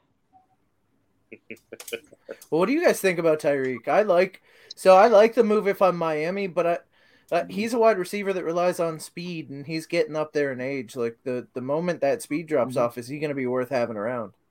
He's a shifty guy too. He's not just you know lateral you- speed. He's he's a, he's a shifty guy. He's he's hard to cover. He plays fast, not just speed fast. He cheetah for a reason. He's you know, quick. He's really quick. He is, and I'm really excited. I think he's got some good years ahead of him. Mike But doesn't too. that a doesn't that go away with age? Quick? No. I don't know. You know, he's he's savvy. You know, Yeah. maybe for guys like us, but for He ain't that athletes old, that bro. like them that Yeah. train like this every day and stuff like that, that speed stays a, a little bit longer than, uh, say, for like me, Speedy Gonzalez or That something. dude's like got like an eight pack right now. So George, George says he's got also two might- first next year. Yeah, Wow, I didn't know that. Yeah, they're, go- they're. I- I'm telling you, like Miami's making moves. I mean, they've Mhm. they've done a good job, and they still have two firsts. How Because do they, they- get that? How do they get that other first for next year? Well, didn't they trade? They traded um back Georgia- for. They traded back with the um with Philly, right? The one time, Oh, okay. and then they Yeah, also yeah, traded with Mhm.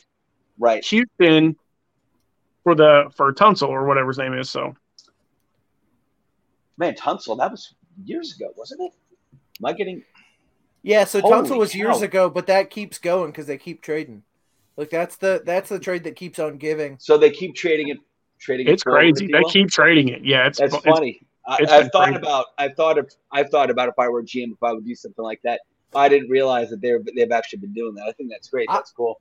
I don't know if Djax is the guy you want to. I mean, Djax was relevant for a short period, but then he did lose a step, and he gets he gets an occasional play here and there. I don't know if Djax is the guy when you But, pay. eh, you know, Tyreek but that's that thing. kind of. Is he still over the top? Djax was. I, I, I'm a Djax guy. W- could never touch Tyreek in the short range. Like right? No, you're right for 250. sure.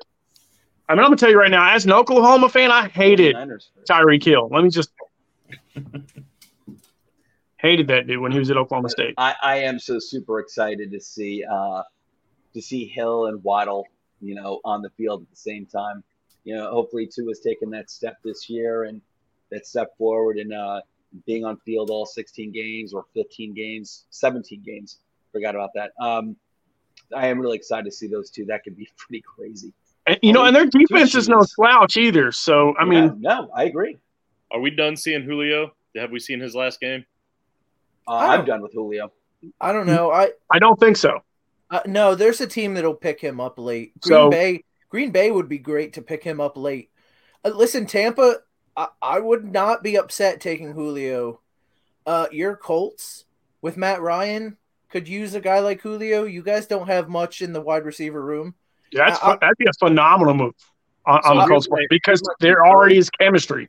Right, right. And I, I mean, I've been wanting to see it happen, but um, mostly because there's no depth at all, like Jason said. And then, uh, but my biggest concern about Julio is um, whether or not he can be that type of guy, because because we see two different types of receivers when they hit that age, where can he be the guy that comes in and realizes he's no longer the number one and he's cool with with playing a role playing position with Matt Ryan, the guy that he's so used to being the number one with, um, or any team for that matter. Let's say let's take out the Colts from the equation.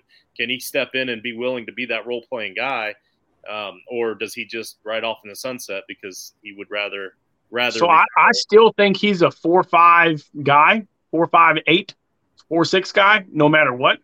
And this guy was a legit four three two guy coming out of college. And I mean, what we watch guys like Terrell Owens just run a four three, and he's forty something. So um, I still, you know, he was hampered by a hamstring injury, hamstring, in- you know, just over and over and over last year, and the hands ain't going away. So I mean, what- I, I'll take a four. I'll take a four six possession receiver all day long inside the red zone. especially a guy who who's played like Julio. Um, I, I would say that Julio knew last year he wasn't number one when he went there. He knew AJ Brown was number one. He knew. Yep. So I think I think he can do that. And he still Um, had some free catches, by the way. Yeah, it's it's really. I mean, for for me, it's it's one of those. if you take him, how how long can you trust him?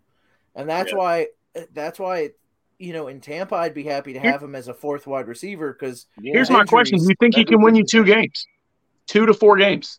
Yeah, Yeah, if you're not relying on him Yeah, too I mean- much, like Jason said, you know, being like a number four receiver, that good veteran. Um, that, in Tampa, that's a good fit. That's a good fit. I like it. I'd love listen. I'd love to have him in Tampa, especially Mm-hmm. not knowing how long Chris Godwin's going to be out. I, I would I take. think- I, The Yeah, I've signed important him. thing here is that I knew we would catch him doing it. are we looking at the screen? He's up there looking at the screen. He's he's watching and listening. Hey, I'm only thing I want to say about Julio is his best move right now is to move to a slot receiver role at his age and stuff like that, and be that positional for uh first down and uh, red zone player. So That'd be a big man to throw in the slot. It's a What's huge person that? in the slot. I, I know, but still, I mean that he, he- he'd be a great fit for him. So, so here's, here's what I like about the fit for um, for Indy. If he did come here, the reason that I was hoping that he would come here is we already have two really tall um, tight ends, like super tall tight ends, and in the red zone, Matt Ryan is is always relied on Julio as that tall go to guy. What, I, what what's that shaking your head? What what is that? What am, I, Well, what am I missing? I, I- I want you to really look at that. He did not target Julio in the red zone, which was disgusting. no, Julio went how many games without a touchdown? Like it was a thing for a while. No, I he went that. 12 did straight have- games without a touchdown. But he did he- have several. He went he went four straight games without a target in the red zone. Hmm. Okay. How how how? Nope. I, how, how- yeah. hey, tell me this: How do you go one snap without you know, let alone what a whole game? How do you how do you go an entire series in the red Well- zone and not throw it to Julio? That's got to be coaching. That, so Decoy. That's got to be a decoy thing and a coaching staff thing. I mean, think about it. He, he had that monster year where he had like 11 or 12 touchdowns, right? And then he had another year where he had four, four. Yeah, he DJ four. for a year. and then four. And you're like, what is going on here? And, Oh, but- and two or three of those touchdowns were outside the 40. And you didn't care because he was getting you 1,200, 1,300 yards or whatever it was, and uh, over 100. So, like, with four touchdowns, he was still getting you all the catches, all the yards you needed. So he Yep. was still giving you all the points you wanted. But man, That's why Roddy White was was worth so much because he was touchdown threat. If you ever, if he ever got like you said, the year where he had twelve, if he ever had the twelve with those thirteen hundred yards, man, you'd have had the number one by the, such a wide margin. It's crazy. Like he he, he I, and this that's the only mind blowing thing to me. Like Matt Ryan's a good enough quarterback where you're like, listen, bro, and maybe he they just used him as a decoy so much. But if I'm Julio, I'm like, listen, motherfucker, give me the ball. I mean, you want touchdowns? Come to me. Yeah, I, I'm the be- and and at the time he was the best wide receiver in football for probably four four years. yeah. So the uh, okay, so I see the the one year you're talking about was in 2017, so somewhat recently, um, and it was uh, uh, he did play a full season. He had um, 88 receptions, but it was on 148 targets. I'm not seeing the red zone targets right now, but yeah, he only had three receiving touchdowns That's But- and ridiculous. still finished sucks. number nine overall. Yeah, he had what like twelve hundred and something yards. What do you have? 1444. Fourteen hundred. Yeah, Yeah. So and then That's uh, ridiculous, bro. that was the only full season he had where he didn't score at least six touchdowns. But that's the thing is he should score Ten. eight, ten. Yeah. You know what I mean? No, I, you're I'm gonna target him like I target Mike Evans. Yep, you're absolutely right. Watch You can't tell me in their prime you're taking Mike Evans over Julio ever. I guess I just remember all those 25 point games I got from Julio all those years, Yeah. and it was always assumed just there was a out yards. touchdown in there. Um, but Mike Evans is criminally underrated every year, right? Like he's getting. Oh, he- you double He's not underrated by any means. He's got seven years in a row with a thousand yards. No, I'm just saying, like everybody, you you go into your fantasy football draft, and, and Oh, you get it nobody wanna late? take.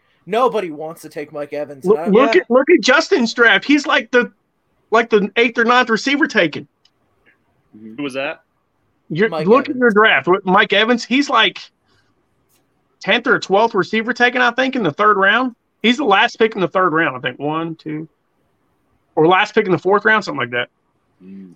And this year he's gonna have a monster six games, the first six, because Mm. I or at least four, because I think I think uh Seventh. I think he was the Godwin's- seventh taken. First, first wide receiver in the fourth round. The seventh one taken.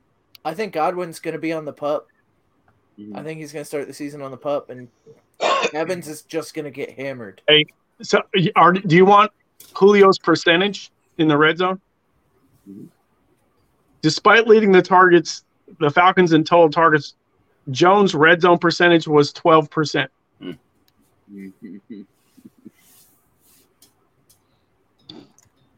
Big man too. Big man. How many? 12%. Does it does it say how many of those? Uh, how many? How much of that twelve percent uh, he actually caught? Like, did he have a high reception rate? Oh. I'm, I'm assuming he would. Uh, and that's only on 30 routes. Hmm. Yeah, why would they do that? May I guess maybe he's just being double teamed all the time. Sanu, Justin Hardy, Jacob Tamme, Devonta Freeman, and Tevin Coleman all had more red throw Red red zone targets than him in the same year. yeah, maybe he's being doubled. Man, that is insane. Or like you said, The only maybe- person that was worse than him was Levine Toilolo, or whatever his name is. Lolo, the tight end. The Lolo, only person that was lower. he was on the Giants on the team. past two years. All right, I have the NFL Game Pass, and I can tell you there's going to be at least one day this week where I'm going to be watching a whole lot of old Falcons games because I want to see like how the hell like is because he's he's huge. Like even if he doesn't break uh, break open, even if he can't get separation, like he's going to Yeah, catch. Up I would for assume they, they had to have been shading, you know, a second a second defenseman. Dude, I, hey, I'm telling you right now, as soon as I see that dude in one-on-one coverage, right, it's Mhm. it's kind of like when Kyler Murray went to the Arizona Cardinals and, and De- had DeAndre Hopkins. He looks over and sees DeAndre, and he smiles before he even throws the ball. He's like, "Thanks, homie," and he because he already knows. Yeah, He- Well, you ain't beating DeAndre one on one. You ain't beating Julio one on one. You could say that about Kyler or Brock Osweiler or pretty much anyone who's ever thrown DeAndre Hopkins the ball. But that that grin was crazy funny to me. It was just like, "Oh shit." Maybe Matt Ryan introduced his uh, his bookie to Calvin Ridley. Maybe that was the issue. He had, he had money on the game. But um, hey, tell me a real quick question: If Deshaun Watson gets anything less than twelve uh, a season, does Calvin Ridley like lose his mind Absolutely, and he should. as he should? For fifteen hundred dollar bet, he's suspended for the season. The fact that NFL Players Association wouldn't like try to argue it would be another thing. Right. It's the fact of gambling in, in players that goes back for years. And, and, and I understand most- that, and I, I understand that if you're playing, he wasn't playing. He wasn't there. He he was in a different state. He has. He may still technically have some kind of insight to Mhm. try to help win him some more money, but it didn't affect the game at all. There was there was no effect of the game at all whatsoever. Nope. Y'all Like- think they'll y'all think they'll let Pete Rose in the Hall of Fame when he dies? No, They're but it's gonna let it- They're Yeah. gonna let him in when he dies. Look, I guarantee you, as soon as he can't be there and inside the Hall of Fame, Hey, get in. speaking of that, real quick, did you see they gave Jim Thorpe his uh medals back? Um, no, I, I saw something on that. They gave him his medals back. So I, I, or- I tweeted it. So they Uh-huh. finally gave him his medals for the uh, pentathlete and decathlete medals that he Uh-huh. won in the Olympics. uh-huh. Jim Thorpe's the greatest athlete of all time, just so we're clear. But Mhm. the fact that they finally gave it back to, to him, or you know, to to his family. brought him back was is so cool. I mean, the dude won the hundred yard dash in somebody else's shoes, so there were two sizes Yeah. too big. Yeah, good for Jim. I thought it was. I didn't realize. I, I thought it was something. I just my eyes glazed over quickly today. I thought they had done something else with the awards. Uh, I didn't realize they. So he had never gotten his awards, or No, they they stripped him because he, he he wasn't considered an amateur in a different sport, so they Mm, stripped gotcha. him of the medals because he was Mhm. considered a professional in a different Yeah. sport, which makes which made no sense by the way because it's not a professional track athlete. So Yeah. Uh, so you- that that was not cool. So they ended up getting him back to him. Did they award it to him in the in the books as well? Like Yes. They, so they they fixed the books, and whoever had one got given second or whatever. Now whatever. he's second. Yeah. Well, you know, and here's my thing too. Going back to the gambling, when you know like gambling is allowed, don't do it. So, quite frankly, I don't mind that he's suspended for a year. And quite frankly, I think Pete Rose, you guys are kind of young. Pete Rose is a long scumbag, and I'm glad that guy is suspended for life and doesn't belong in the Hall of Fame. I remember he even tried to pull this crap too. Where I think it was Fay Vincent was the uh, the commissioner of the league at the time. Fay Vincent and he were close. Fay Vincent was trying trying to work something out with him. Now I forgot what it was. It's it's been a while, and you just conversation just came came out of the blue, but it is getting my shackles up because that guy is a flaming asshole, Pete Rose. And Okay, uh, real I quick, remember, he, I remember he was lying about he was lying about Fay Vincent after he died. Um, I forgot what it was. Stuff He that told him that. So he had said that Fay Vincent had told him he would he could get into the Hall of Fame if he admitted it, Mhm. like something along those lines. And I Yeah, I don't that was remember. I don't remember, but that guy just makes me sick. And he was betting on Cincinnati Reds games. He doesn't belong in the Hall of Fame. Okay, so here's my other question: Does Reggie Bush Reggie Bush deserve his Heisman? I don't know, but I'm not all about the equivocation. Like everything's got to be equal, and all I know is that Pete Rose doesn't belong in the Hall of Fame. I mean, because you know we're we're paying players now. Fame. Mhm. Does does he deserve his Heisman? What was the situation is- with Reg? What uh, was the situation with with Reggie Bush again? He, took money. Yeah, Took but money how? I mean, He basically got an from what? NIL deal, NIL deal from a from an agent. Rose was a head coach betting on his own teams, and he lied And I throughout the whole that. process too. He lied But he, throughout but the he whole never bet process, on them too. to lose. That- okay, so uh, that makes I don't know. that doesn't make it better. yeah, Like I, I hear people say, "Oh, well, he always bet on his team to win." Well, maybe he kept a pitcher in too long and, and ruined a guy's career because he needed to win that game because Yeah. he put a lot of money down on it. You Just don't. or I mean, maybe, like like that. or maybe he purposefully held the his best pitchers for certain games and bet on them to win those games, knowing that he had the upper hand. Like, p- pitch guys on short rest and stuff like that. Like I, I, you know, the the the fact that he never bet on them to lose doesn't doesn't help that situation. Reggie Bush, you know, didn't hurt or help the outcome of the game. He just made money off his name, which is something we're doing now, and it's Yeah, something and we've that's always that's said. what I'm discussing. Yeah, I I, Yeah. I think I think he deserved it.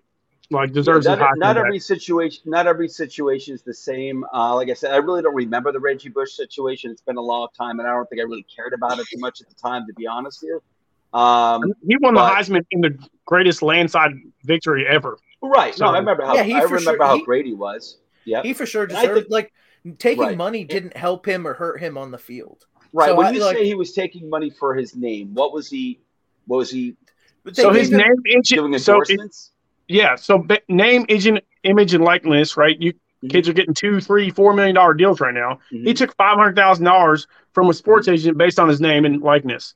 Yeah, that that sounds completely different for me than betting on a game, and I've got no problem with him getting. That sounds like BS. I'm not saying you know ev- ev- not everything's equal. Not everything's equal. Oh, I agree. I The think- two totally different situations. Yeah. We're just talking about money Yeah. aspects. So Yeah, and, and I always, quite frankly, I think college players should get paid for not just a free education, which is great, but I think they should get should get some money. Um, you know, they should get some money for playing in college. College makes billions of dollars a year off them. Now you've got what you've got games that are played, you know, uh, video games with their likenesses.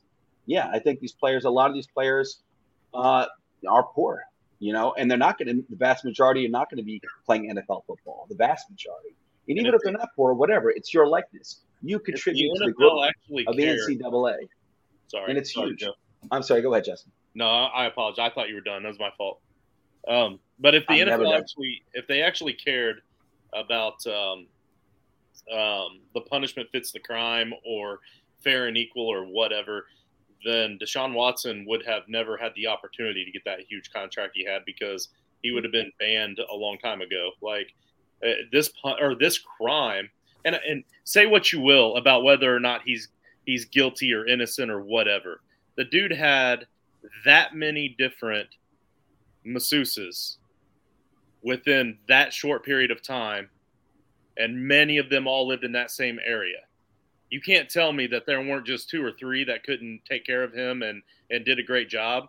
He he's obviously a creep at some level, and say that's not illegal if you want. That's still not a good look for the NFL, and it's not something that we should be condoning to our kids. It actually So- is illegal, isn't it? Maybe it is. I think- it I mean, illegal to have too many masseuses? Well, having what everybody says, I mean, getting a happy And the fact, just the No. one where the, the disgusting one where he stands up and ejaculates apparently on the girl, and she stuck. She literally quit being a mas- masseuse after that. That Mhm. alone deserves the suspension. Just one. And and if Uh-huh. you want to say that she was a liar and she's lying about the whole thing, okay, fine, whatever. Not that many people, not 27 of them or 28 or whatever the number is now, 24 are lying about this situation. So something bad is going on, and Mm-hmm. it is far worse than taking money as a college player. It is far Right. worse than um, than anything else that we have seen in the NFL. And this man Mhm. could potentially get, according to what I'm hearing about um, the the way that the Players Association is set up now, he could potentially get a one year suspension and use that as time served from his year off in Houston, even though that was his choice yeah. it, he could still say that he didn't play, give that money back, use it as Yeah. time served because of the way that the Players Association is set up now, and still Mm. play this season. And if that happens, I'm telling you right now, guys, like it's going to be very, very difficult for me to pull myself together and come back on and do this show because Hey, that's a disgrace. Okay. Well, That let's let's absolutely let's- horrible. let me let me let, us go to something else. Back to the Julio conversation. Julio's been targeted 1,368 times in his career. How many times do you think he's been targeted in the red zone during those? well, based 11 of what years. saying, like four. No, no, no. He, he I mean, he he's got one. He's got seven touchdowns in one season in, in, in the red zone. So, tw- um, well, you said 12%, so 1,300. So I'll say 250. I was gonna say hundred. It's 103. That's lower than 10%, man. Well, that was 12 percent in one year. Yeah, yeah, yeah. So So It's less his on total average. targets in and and that's through 2019. So because 2000 his targets in getting his- 2020 and he's probably 21 were 19 targets. So let's let's just go. Probably getting his touchdowns from outside the red zone, like 30 yard passes. Yeah. Yeah. So well, he had the one monster. He had seven. Uh, he was five. For, he had five touchdowns on nine receptions. So or nine targets. So that was his best year. Um, he had seven touchdowns on 20 targets. All right, man, you convinced me. I don't want Julio in Indy anymore. I, I don't. I don't want that Matt Ryan. Well, it's not necessarily his fault. It's Exactly. Matt Ryan's fault. Maybe it's Because the of Matt play Ryan, calling, so I still don't Yeah. want him here. or maybe they're Right. shading double coverage towards him. And Right now, Maybe everything play we're calling. hearing is all about the chemistry that he has with Pittman and Pierce. So uh, I'm, I mean, I'm, I'm cool. I'm cool. I mean, he really had a he had a great career with with Ryan. You know, But uh, hey, guys, um, I think this is going to have to about Yeah. wrap it up for the. Yeah, Toilet it's- Seat I agree. on. Um, so uh, uh, we're at almost an hour and fifty minutes. I know I'm done. Are you all done? yeah, Yes. Got to be the longest round table. Yeah, no, it's just- yeah. I had a great time. longer. It's just been a yeah, it's just been a long day for me. That's all. Um, um, so yeah, so don't forget check out our um, our all of our shows. We all have shows. We all have a bunch of shows. We got we've got a website toiletstitles.com. Um, all the shows are on there. All the articles that the guys are writing um, are all on there. But all the shows can be found on all of these platforms. So if you're just watching us right now on YouTube, go ahead and hit that like button. Hit that subscribe if you haven't already. Hit the notifications so that you get the notifications when all these guys' shows pop up because it is several a week. Um, and then uh, if you if you don't normally listen on one of these other platforms, go ahead and hop on there and support us. If you want to continue to support us a little further, patreon.com slash toilets and titles. We got to pay the bills to keep this up and going. Um, and uh, you know what? I'm uh, I'm going to be generous. We get a five star review on Apple Podcast um, at any point this week. Whatever five star reviews that we get on Apple Podcast, I'm to throw them in a hat, and we're going to uh, We're going to draw out. You guys are going to get a special prize of some kind. And since I just thought of this, I don't know what it's going to be yet, but it's going to be something Toilets of Titles related or something Frankenstein related. I'll throw um, him a shirt. Um, uh, well, yeah, okay, cool. We'll throw in a shirt.